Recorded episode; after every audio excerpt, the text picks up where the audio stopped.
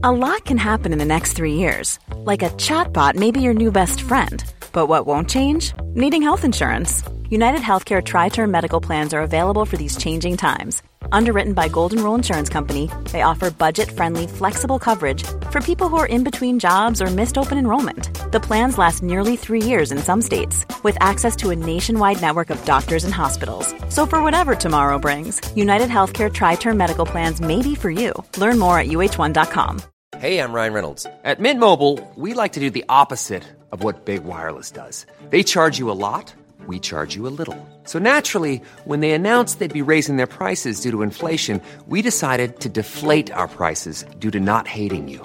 That's right. We're cutting the price of Mint Unlimited from $30 a month to just $15 a month. Give it a try at mintmobile.com slash switch. $45 upfront for three months plus taxes and fees. Promo rate for new customers for limited time. Unlimited more than 40 gigabytes per month. Slows. Full terms at mintmobile.com. Botox Cosmetic, out of botulinum toxin A, FDA approved for over 20 years. So, talk to your specialist to see if Botox Cosmetic is right for you. For full prescribing information, including boxed warning, visit BotoxCosmetic.com or call 877-351-0300. Remember to ask for Botox Cosmetic by name. To see for yourself and learn more, visit BotoxCosmetic.com. That's BotoxCosmetic.com. Hi, I'm Zach Grossack, and you're listening to Sorry Partner.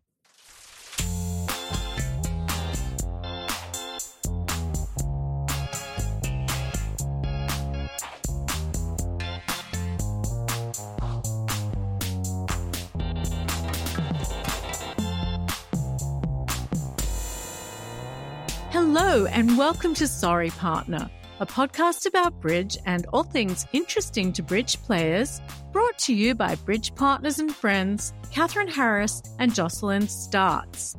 On today's program, we're revisiting our conversation with American champion Zach Grossack in honor of his being awarded Player of the Year by the ACBL. We'll be hearing again about his paying attention and not paying attention to the table, to his partner, and to his temperament. Plus, he shares his top tip for developing players. But first, let's kibitz. Hi, partner. Hi, Catherine. How are you? Jocelyn, I'm terrific. How are you? I'm well. I'm glad to hear it. It's the end of the year. Can you believe it? I really cannot. Yeah. Unbelievable. Yep. Zoomed by. And we end the year with the great news that one of our guests has been awarded Player of the Year by the ACBL, Zach Grossack. That award goes to the player who wins the most platinum points at national events during the calendar year. And I think he won by a nice margin. So that's lovely. Yeah, that's very impressive. Very impressive. Yes. Anyway, in honor of Zach and in honor of it being the end of the year, we're going to rerun our conversation with Zach this week, and we hope you all enjoy it. But first, we have a couple of letters. Jocelyn, would you like me to read them to you? Absolutely. Okay, finish out the year with some enjoyable missives from our mailbag. Here we go. So, our first letter today is from Peter, and he's from Brookline, Massachusetts. And he says he actually has known the Grossack brothers and their family for a good 15 years. And get this, was at both of their bar mitzvahs. Oh, no. yes. So it's very timely. Amazing.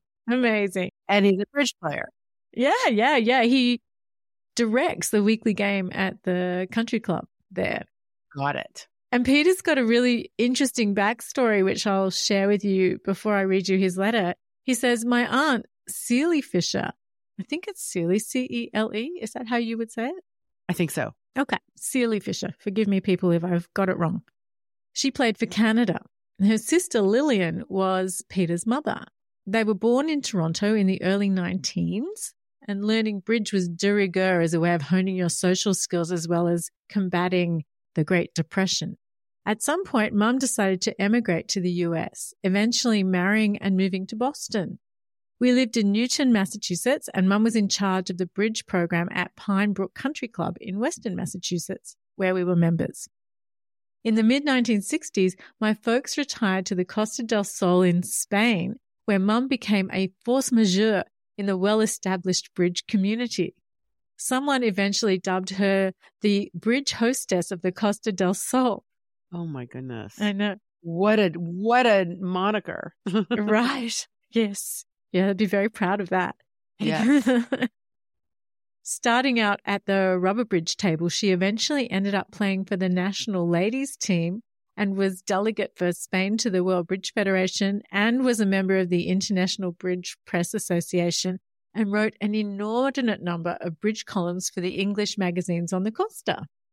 Then he says, I'll scan a couple of them for you to peruse. Each magazine wanted exclusive publication rights, so she would write under three or four pseudonyms, each of which had the initials LM.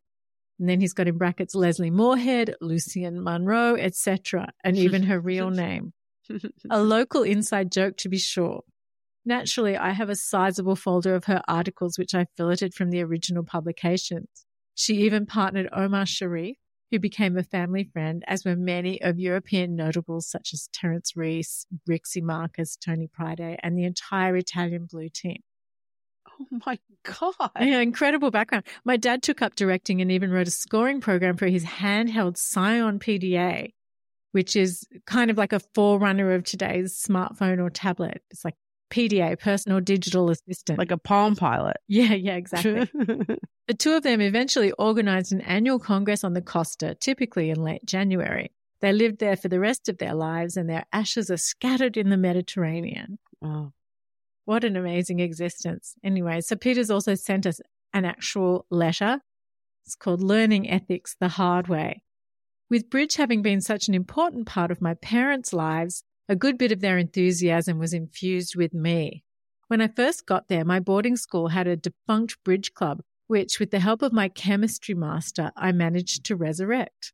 Yes, I enjoyed playing bridge, but I also enjoyed getting time off from classes. So I piggybacked on our soccer team's schedule and arranged bridge matches with the rival school against whom we were going to compete, home or away. As a reward for my hard work, my teacher invited me to play in a local duplicate with him in Reading, a major city some seven miles from the school. This would have been in the equivalent of my junior year, or for you Brits, the lower sixth. Pretty neat for a 16 year old playing in his first duplicate with adults. Ah, but there was a wrinkle. We had a private convention, courtesy of Mr. Good, who I assume is the teacher. Our agreement was that if the auction went pass, pass, and you held five or fewer points in third seat, you were to open with one diamond. No announcement, nothing. Alerts were not yet invented in 1969, especially in Great Britain. Hey, he was my teacher and a house tutor, so who was I to question this prearranged psych? Needless to say, it came up. I calmly bid my one diamond at my turn, and eventually my right hand opponent bought the contract for three no trump. You can only imagine the scowls emanating from Declarer with each losing finesse. I can just hear him thinking, this little shit could do that to me. I was dressed in the typical British fashion of the day tweed jacket, white shirt, and tie. It turns out the declarer was Eric Crowhurst, a well known player in Great Britain. He even has a convention to his name. Luckily, nothing came of the subterfuge, and I have not fallen off the ethical wagon since. Peter. That's great. That is that is great.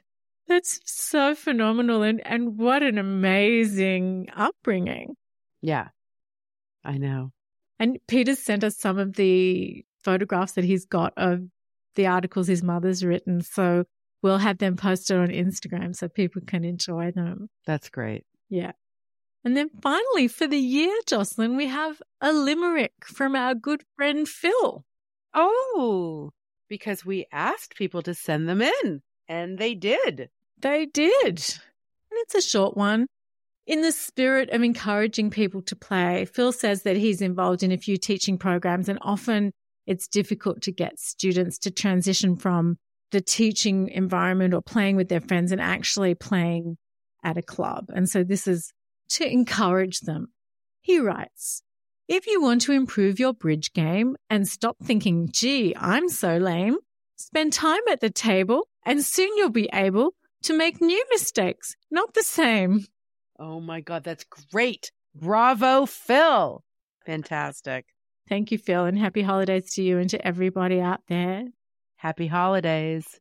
And as always, if you have any fun stories about bridge, please do send them to us at sorrypartnerpodcast at gmail.com or at sorrypartnerpodcast on Instagram, or you can send us a voice message.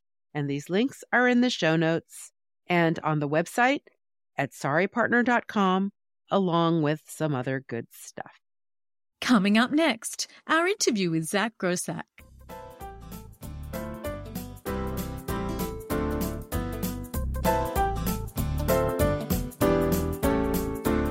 Jocelyn, it's the holiday season. Why, yes, Catherine, the festive season. And nothing makes me feel more festive than giving gifts. You mean like that gift we gave our opponents recently when we discarded the wrong cards and let them make their 6 no trump? Uh, uh, maybe not quite like that. If you feel like giving your bridge partner or friends a gift they'll appreciate, take a look at some of the fun items on our Sorry Partner merch store. We've got mugs, magnets, coasters, totes, t shirts, notebooks, and many other items. Or consider giving the gift of a Sorry Partner membership. Benefits include bonus audio and other perks like stickers and milestone shoutouts. You'll also be supporting the show, which is a gift to us. Huh, so it's like two gifts for the price of one. Exactly.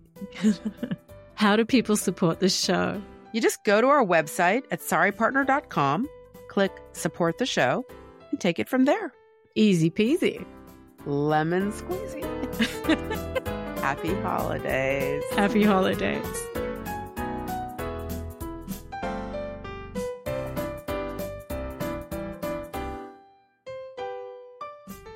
American champion Zach Grossack learned to play bridge when he was nine years old.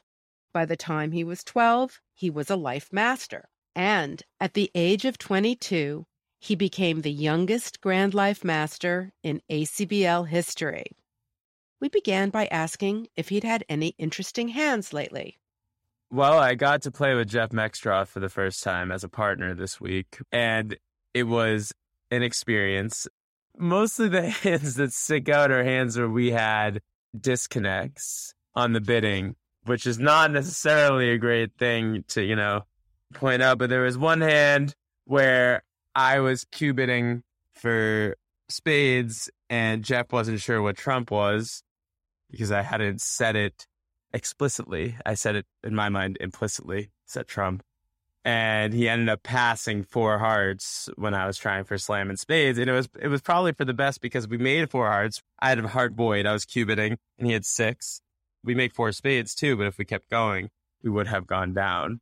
So, you know, that's the kind of vibe of the week. We sort of did survive. A lot of the, you know, we did well enough. We're very experienced bridge players, both of us, him more than me, obviously.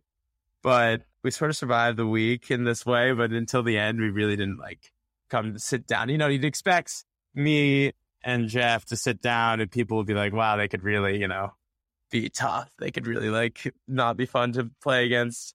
And hopefully that will be, I'll get another chance to play with Jeff and that's what we'll be like in the future. You have a reputation of being a fairly aggressive bidder. And I'm wondering how that translated when you were playing with Jeff Meckstroth. Were you every bit as aggressive as normal, or were you trying to maybe be a little bit more circumspect? I'm just so curious.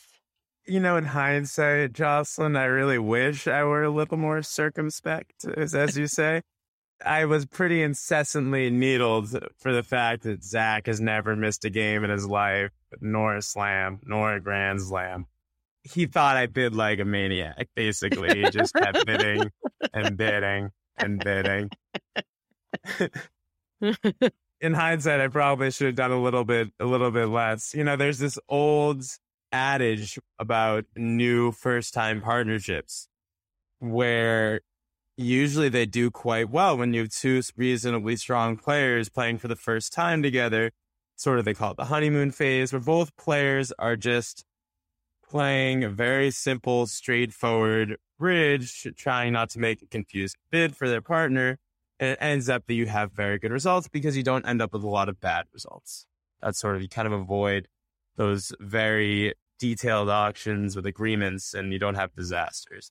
I think that I was just like, I can bid how I'll normally bid, and Jeff is so good, he'll understand it. Yada, yada, yada. I kind of put that whole adage on the, the back burner. So, and we actually are supposed to play tentatively in 2024 in the pair game. And I said to him, we're playing a natural system. Under no circumstances are we doing this again. Now, to be clear, the system we played, I pretty much wrote, right? It's a transfer to a club and it's a very, it's fine. It's very playable. It can be very good. It just happens to be when you're playing in a new partnership, it's not optimal. And I can say that with some surety at this point. What do you most love about bridge? How good I am at it. No, don't.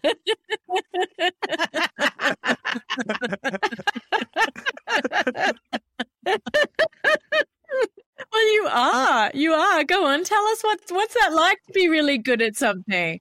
Well, no, I just it's really cool how much freedom Bridge has given me as an adult to just have a really, really good life. I mean, I, I, I don't know what else to say, but I get to wake up. I get to play the game that I've loved my whole life, be it online or now back in person.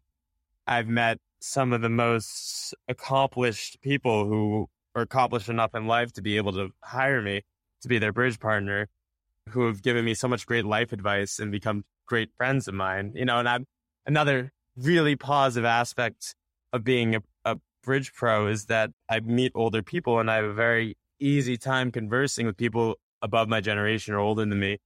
And I just enjoy that. I enjoy listening to other people's lives and stories and maybe wisdom, but that's an old, that's probably cliche. I think just saying the life that bridges afforded me is my favorite part of bridge. I know you were being droll, but you said one of the things that you like about bridge is that you're so good at it. You are really good at it. What's that like? I would like to know. That is a very hard thing to answer in the sense that I was never the person that read a lot of bridge books and studied a lot of hands and studied suit combinations and studied squeezes and read books. I, that wasn't really me. I was kind of obsessed with it as a kid and just played hands. I would do this thing where I would sit on the Saturday morning as a kid and probably have like the Food Network on in the background. Like I would watch Ina Garten or like someone like that as a kid, and I would deal out hands and just play bridge by myself constantly. So I just saw a lot of hands and my brain kind of worked with it. Zach, when we were talking earlier uh, before the interview, and you mentioned that you have ADHD, I wanted to find out how does that affect your bridge life? I definitely have issues with attention. I was diagnosed as a kid. I was medicated. I hated it. I never went through with it. I, I, I cannot stand the drugs personally. I'm sure they work really well for some people. I do definitely have a hard time in the big events where people take minutes upon minutes to make one play one card over and over again. I certainly have developed the skill to just sit there and let my mind wander. Like I can count suits without really thinking about it often. So I'm able to let my mind wander during a hand where people are taking, let's say, forever and be able to know exactly where I am and not lose track or sight of what's going on. I'm trying to reconcile that with the keeping track, counting down from 13 with four suits going on. Uh, yeah. When you say your mind is wandering, is it wandering outside of the the room, like away from the yeah. table? Yeah. What am I going to eat for dinner tonight? what do I have to do when I get home? It's um, the, the best way for me not to get anxious at the table or not to get really like agitated when things are taking too long for me. So, in a sense, you've put the other thoughts in another place. So, you've compartmentalized the two processes. Is that what's happening? That that's yeah. I mean, I hadn't really thought about it in a in a in an actual way, but I, it totally could be that I'm just compartmentalizing the bridge thoughts from life thoughts and able to tap back into any given hand when I come back to reality. And the the alternative to that is to allow myself just to sit there and perhaps become agitated because I have attention issues. I don't know. I think we all find that pretty annoying. well, the other thing I do is, you know, especially now when you play online, when I'm playing bridge, I have some sort of background information app on always. I have the TV that I'm watching, or I have actually my main thing is I have a crossword usually. Like when I'm playing, let's say it's March 2021. Okay, we're like mid lockdown. I'm playing bridge eight hours a day generally, either in an online tournament or I'm playing three or four ACBL games with students or clients from around the world online.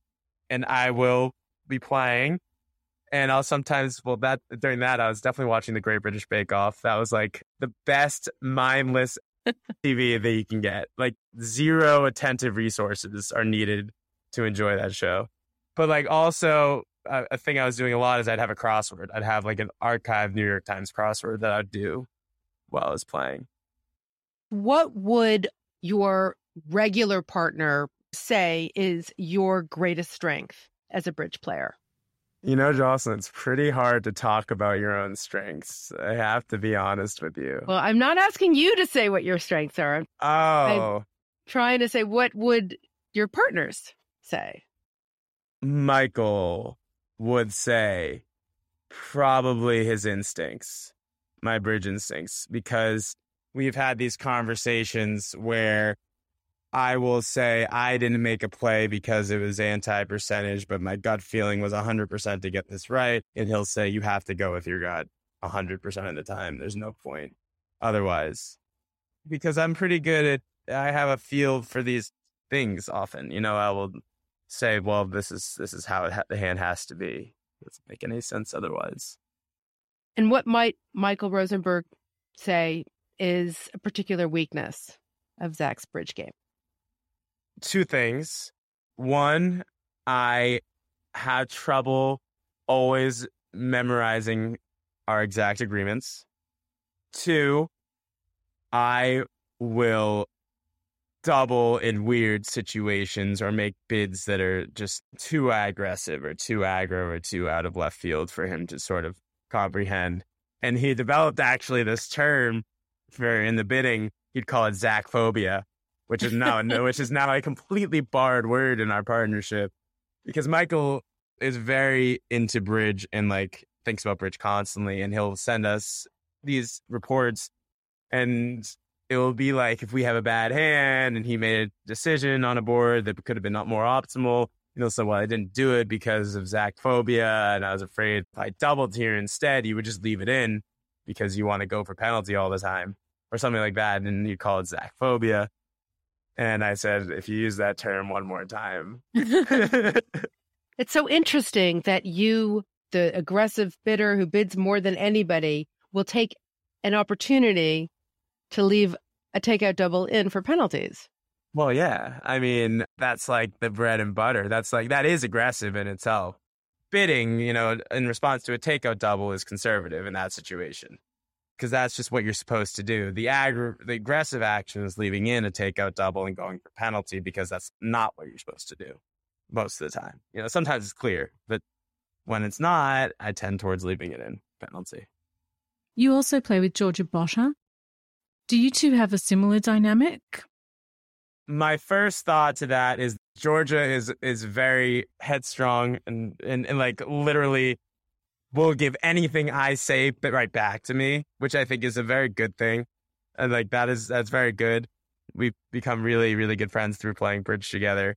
We do well. I'm very happy to have a partner eh, for mixed events that plays as well as she does and happens to be a very close friend of mine. So the other really good thing about me and George's relationship is that we do fight. There's, there, I mean, just to be very, very clear, like we fight about bridge but we're both really good at letting it go within, you know, within the half hour or hour. It's just let go, move on. You know, I said something like, what the fuck are you doing? Or something like, I'll be like, why the fuck didn't I get it? Like, and she'll be like, fuck you. And sorry, this is a lot of swearing. This is the actual dialogue. She'll be like, go fuck yourself. And I'll be like, okay. And like 20 minutes later, we can just, we, we don't even have to revisit it, you know? So that's, that's definitely a, a good thing for a partnership if both players can just like really not hold on to, not take it personally when someone gets mad about a bridge hand. It's not like, I'm not saying I hate you as a person. She's not saying so do I. It's more like I didn't understand this bridge thing and I'm reacting. And she's like, well, I'm going to react back and then we won't talk about it later. Or usually I start it. So that's that. A lot can happen in the next three years. Like a chatbot may be your new best friend. But what won't change? Needing health insurance. United Healthcare Tri Term Medical Plans are available for these changing times Underwritten by Golden Rule Insurance Company, they offer budget-friendly, flexible coverage for people who are in between jobs or missed open enrollment. The plans last nearly three years in some states, with access to a nationwide network of doctors and hospitals. So for whatever tomorrow brings, United Healthcare Tri-Term Medical Plans may be for you. Learn more at uh1.com. How would you like to look five years younger? In a clinical study, people that had volume added with Juvederm Voluma XC in the cheeks perceived themselves as looking five years younger at six months after treatment. Look younger, feel like you. Add volume for lift and contour in the cheeks with Juvederm Voluma XC. Reverse signs of aging by adding volume to smooth laugh lines with Juvederm Vollure XC. For important safety information and to find a licensed specialist, visit juvederm.com. That's J U V E D E R M.com. Not for people with severe allergic reactions, allergies to lidocaine, or the proteins used in Juvederm. Common side effects include injection site redness, swelling, pain, tenderness, firmness, lumps, bumps, bruising, discoloration, or itching. There's a risk of unintentional injection into a blood vessel, which can cause vision abnormalities, blindness, stroke, temporary scabs, or scarring. Talk to a licensed specialist to find out if it's right for you. Millions of people have lost weight with personalized plans from Noom, like Evan, who can't stand salads and still lost 50 pounds. Salads, generally, for most people, are the easy button, right? For me, that wasn't an option. I never really was a salad guy. That's just not who I am. But Noom worked for me. Get your personalized plan today at Noom.com. Real Noom user compensated to provide their story. In four weeks, the typical Noom user can expect to lose one to two pounds per week. Individual results may vary. Zach, you've had a number of relatively long term partners now in your bridge career. What have been some of the challenges of those partnerships?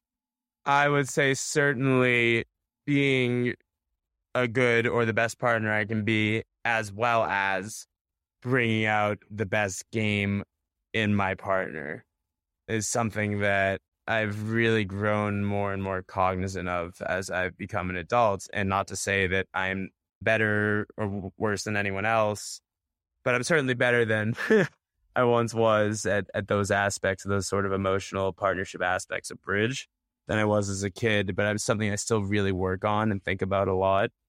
You know, think about how I can react and respond in, a, in an emotional way that makes my partner play better bridge. It's not always easy. How do you work on it? I think honestly, just just thinking about it and being cognizant of it is really important. Not letting your guard down, thinking about the effect my actions, however angry or upset I am, or in that moment, just like trying to think about what how my actions will affect my partners and not just my own. And it's something I constantly have to remind myself of because I can just get into this zone of not caring, you know, and just reverting back to sort of old habits of just not being particularly nice. And I think thinking about it, thinking about it while playing, you know, is a really important part of becoming a better partner, bringing out the better game from your partner. Zach, what's the funniest thing that's ever happened to you when you were playing bridge? Maybe not the funniest thing, but I was when I was playing with Zia in the blue ribbon pairs a long time ago we had a lot of kibitzers during this event, and it was maybe the second to last or round of something, and Z and I, you know, we weren't fine tuned in our bidding or anything, so we opened like a no trump. They overcalled two of a major, and a lot of pros play transfer Lebensohl here. where you either cue bid their suit is Stayman, and you whatever you bid otherwise is a transfer to the suit above it. But some people play that transferring to their suit is Stayman and cue bidding is a transfer. So we had not, I don't think, explicitly discussed it. So I tried one of them. He thought it was Stayman. I thought I was showing spades. We have a disaster of an auction. Zia lands in six spades. We're we're uh, we're no play in six spades. Zia looks at dummy, comes out, doesn't say anything. So we're just playing six spades, and he leads a suit, and the guy in his right shows out, and it's not really possible for the guy in his right to show out. So Zia looks at this. He waits a second for the guy to correct it, and then he just tells him, "Okay, no, no, no, put that back. You can't, you can't do that. You can't revoke." Because he doesn't want to, he doesn't want to win that way. He says, "Put it back," and it's and then play goes on and then he leads the same suit again and the guy has another let's say it's clubs the guy has another club and again he shows out he revokes in the same suit and Zia looks down at this and I'll like never forget his face and he knows he like he just has the count on the hand he's counting everything he knows the guy has like at least another club or two and he looks at this and he's like waiting for the guy to fix it and then he just keeps playing he just slams the card on the table it goes next you know, the guy, they win this trick, right? And then they keeps going. A club comes up. The guy now, a couple tricks later, follows with the club. I'm just like, at this point, like totally amazed. And we're down two, but it's a two trick penalty because they won the trick and the trick they revoked. And like, oh. and now he made six spades.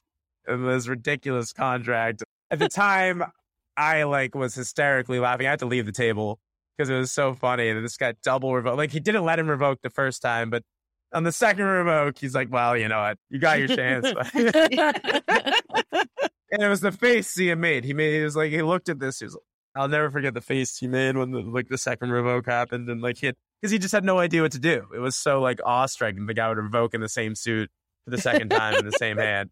That's great. What's the biggest schlemazel you've ever had at the table? Well, I can a recent one in uh in Reno. I was playing the last board of the Vanderbilt round of eight, the quarterfinals of the Vanderbilt, and we're in the last board, and we have a pretty reasonably decent set, and it was very close. And Michael and I land in three no trump, um, on a on a little bit of a weird auction, but you know, relatively normal contract, and I had ace third of hearts opposite too little. And the opponent led some other suit, a spade. My right hand opponent won it and played back a low heart. And at this point, I had to decide whether or not I wanted to try to sneak a trick through from dummy and go for nine that way, or I could play for the guy who led a heart to have five hearts and my left hand opponent to have three hearts duck both hearts twice and play for my left hand opponent to have all the outside the outside entries, which is sort of the normal correct play, the second the ladder. And I decided to go for something funny where I I pretended like I had the suit well stopped. I won the first trick with the ace, which most people don't do. If they just have the bare ace, and I went to dummy to try to sneak a trick through. And uh, this blew up in my face, and we lost the, the round on this board because I was cold for the contract, and we lost in the Vanderbilt because on the last board because of this. Oh, yeah, it wasn't a happy occasion. Yeah, you did so well at that tournament. I'm just gonna say that was fabulous what you guys did at that tournament. So yeah, well done. Yeah, that it was sort of like this bittersweet thing. Like I just won the platinum pairs. We were just like cruising into the semifinals of the Vanderbilt, and, and then I just like decided to go down in a cold contract on the last board to lose the match, and it was uh harrowing. Well, it's it's good for, for players like us to know that you're not perfect. I have a litany of pans for you to show you that. Do you have a favorite convention or gadget that you really like to play? You know, I get this question a lot, and I'm not that emotionally attached to certain bridge conventions. Like, it's not, I'm more, I want to answer the question in reverse. There are certain conventions I don't like that have become integrated. Okay. One, the four card major, five card minor double of a no trump. Not cool. Not for me. Two, XYZ. I want one club, one heart, one spade, two clubs, no interference, to be clubs. I want to be able to play partner's five card suit. Now, if you want to play XYZ over a diamond, whatever, it's fine. I also don't particularly care for this new thing where it goes like one major pass, two clubs, which could be two. Unless you're playing a very well thought out relay system over that, where responder shows their shape via relay bids, I think it makes natural bidding very difficult. So, to answer your question about a favorite convention, I named three conventions I don't particularly care for. Are there any that you do particularly like? Okay, I like Flannery, and this is again against the grain. I like Flannery because I love when one hard pass, one spade can show five. That is my favorite part of Flannery and probably my favorite convention. I also really like the European style of opening three of a suit of three level preempts in first seat favorable is completely destructive. It denies anything resembling a good hand. It shows six cards in the suit, and it is totally for the purpose of a destructive bid. I, I, I play this with my current partner, Michael Rosenberg. It's worked really well, and it makes the two level openings constructive, which is good for me because in the past, if I opened two spades, white versus red, at various ages of my life, I mean, God knows what I'd have. Five spades to the jack and a, and a, and a singleton heart. I, it could have been anything, you know. But nowadays, it's because I have three spades is the the crazy bid by convention. I can have two spades. Can be a nice, good looking preempt. Ace Queen Six, you know. Call it a day. I once played a hand against you, and I was so verklempt because I was playing opposite you. I opened what I thought was a preempt, it was a preempt of two spades. And at the end of the hand, you said to me, Do you realize that you just opened a one level bid against me at the two level? I completely tricked you out of your contract, but I had no idea what I was doing. and you were so, you were so amused by it. You went around telling everyone. I remember you told Joe Grue. I was so embarrassed, but it was great. It ended up, it was that classic thing. It ended up being great, but I was mortified. I had no idea. well, was I kind of a jerk, or was I like genuinely like humored by how you? Totally oh, you! I think me? you were genuinely entertained. You were, you were, you were neither here nor there to me. It was fine. I wasn't like one way or another, but you were just so entertained. You were telling people, but you know. well, you, I'm glad you guys played against me then, and not when I was much younger. I don't know why I'm just divulging this, but I I definitely used to and still struggle with you know being I can I have trouble often being a very supportive and nice partner. And as a kid, I was it wasn't comparable to how I behave today, but as a kid, I was really bratty and really difficult. I remember I used to play with my mom, and nowadays I am so happy to be playing bridge with my mother as a 24 year old, almost to be 25 adults, like to be able to have this passion that I can play with like my mom is I'm incredibly grateful for now. But when you're 14 and like your mom's your main bridge partner and you're going to compete and win at all costs at the club game on Thursday night, and my mom, my mom is a very good bridge player. But sometimes she would make an error, and I would just every time I would just go berserk. I would be such a little shit, you know. So that's why I'm happier you played against me when I was an adult. Because if you open two spades with a 13 count, let's say, and it totally got me, and I was at the time, let's say 15, there would have been a very angry, chubby little boy at the table. Well, not that little. is there any aspect of your game that you feel is not as good as when you were much younger? Absolutely. I definitely lost some of my creative spunk. Like I used to come up with the most out of bounds bids that you could imagine, you know, and that would probably have a lower, not necessarily a high percentage chance of working, but I had very good timing because I have very natural, I'm a natural bridge player, right? There's naturals and there's people that work hard. And I was saying earlier that I'm an, sort of not one of those people that reads a lot, does all that, and sort of just try, play very naturally. And I would have very good timing and I would use the score and the scoring of bridge and, and you make these zany bids and they would like, you know, and I'd find a way to go to get out for down one. And they would make opponents would be making 120 or 110. And there was so much more of that when I was a kid of these like little match point sort of stealing the contract as much as possible and trying to take as many tricks as possible that unfortunately I sort of lost because they're too high risk and they're not actually, you know, good propositions. But I kind of miss. I used to. I used to produce more. Certainly, I used to produce the most tops of any kid around. Nowadays, I you know it's just not something I do as much. I mean, I still I like people I will be laughing at that comment because they'll be like, he bids more than anyone I've ever seen. but they haven't seen me when I was 14 is the answer to them.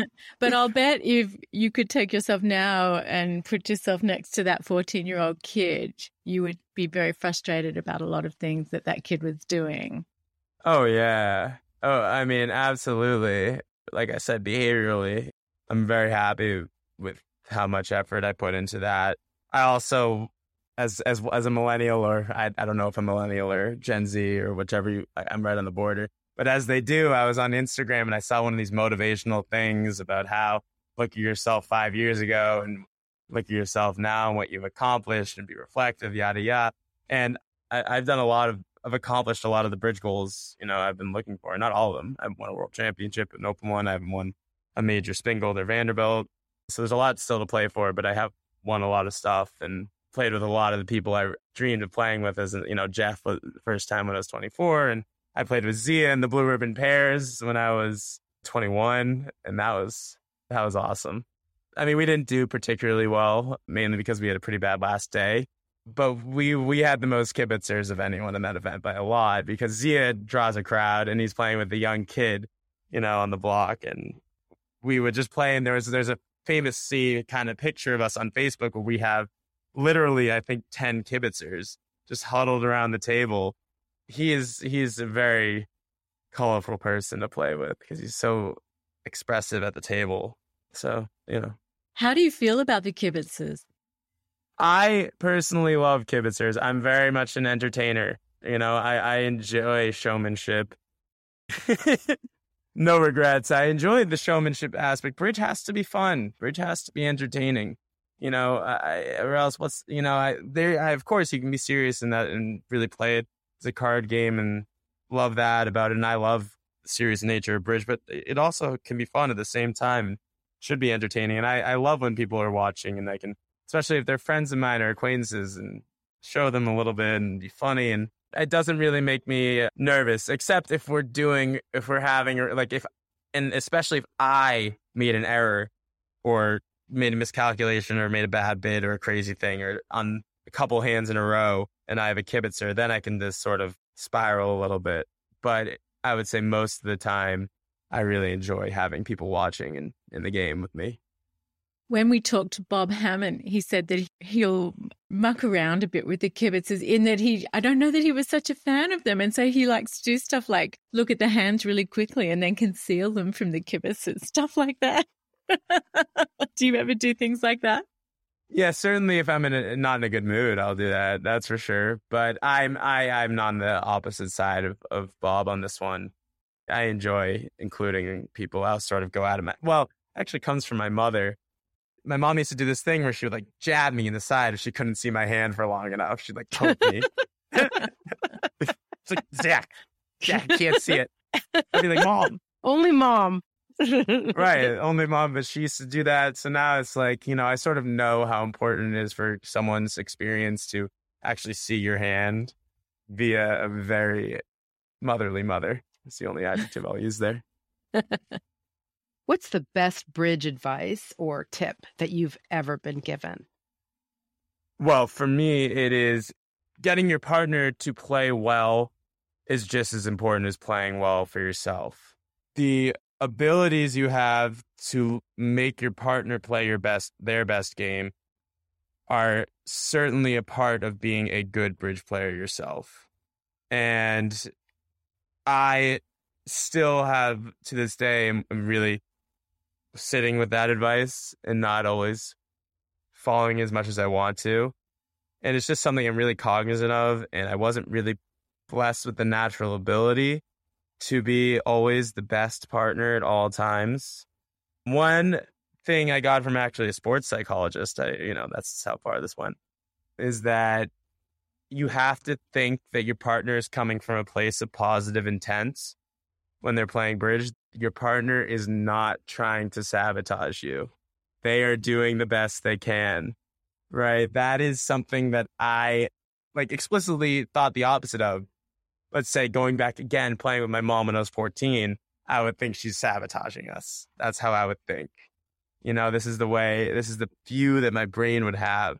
Sort of something I really have to try to break. And I am still struggling with breaking, you know, at all times.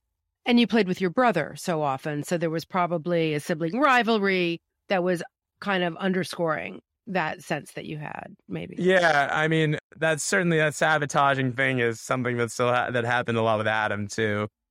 Adam was my regular partner for years. And then the deal we got for our national team was that Adam would play with our client because they had established a partnership. And so I was not forced, but I I was sort of I moved in a direction of finding a different partner, which I mean I'm not happy about, but was was really probably good for us our relationship because we played together for so long, and I had such a difficult time, you know, just being a good partner to Adam because he was my brother. I mean, I, you know, he's your brother, you love him, but you don't always like him, especially as your bridge partner. You know, and we were very, very close, Adam and I, and it was not good. You know, I just have so much fire, and I wouldn't think, you know, that he's coming from a positive place of intent a lot.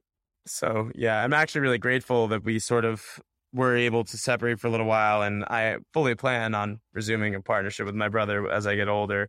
But it sort of allowed for me to do some pretty necessary maturing to play with a sibling and a family member because that can be really, really hard. Zach, thank you so much for joining us today. It's been so great talking to you. It's been really great. Thanks a lot. Thank you for having me. It's been really fun. And that's the show. Many thanks to our guest, Zach Grossack. Thank you also to our Sorry Partner posse of listener supporters who make the show possible. Sorry Partner is produced by Katherine Harris with production assistance from Paul Chirasso and Jade Gray. Our theme music was composed by Jocelyn Startz and produced by Daniel Graboy. Send your bridge stories and comments to sorrypartnerpodcast at gmail.com or at sorrypartnerpodcast on Instagram or send us a voice message. And please consider supporting the show. You'll get a monthly newsletter, bonus audio from time to time, and other supporter benefits. These links and a link to our discount offers and merch store are under the episode description in your app, on the website at sorrypartner.com, or wherever you like to listen. We'd love to hear from you, but be nice, or we'll call the director. Until next time, play well. May all your finesses be on side.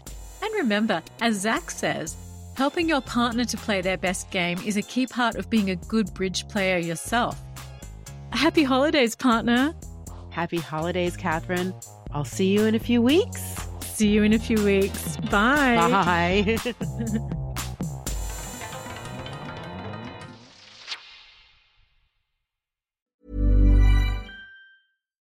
Botox Cosmetic, onabotulinumtoxinA, FDA approved for over 20 years. So, talk to your specialist to see if Botox Cosmetic is right for you. For full prescribing information, including boxed warning, visit BotoxCosmetic.com or call 877-351-0300. Remember to ask for Botox Cosmetic by name. To see for yourself and learn more, visit BotoxCosmetic.com. That's BotoxCosmetic.com.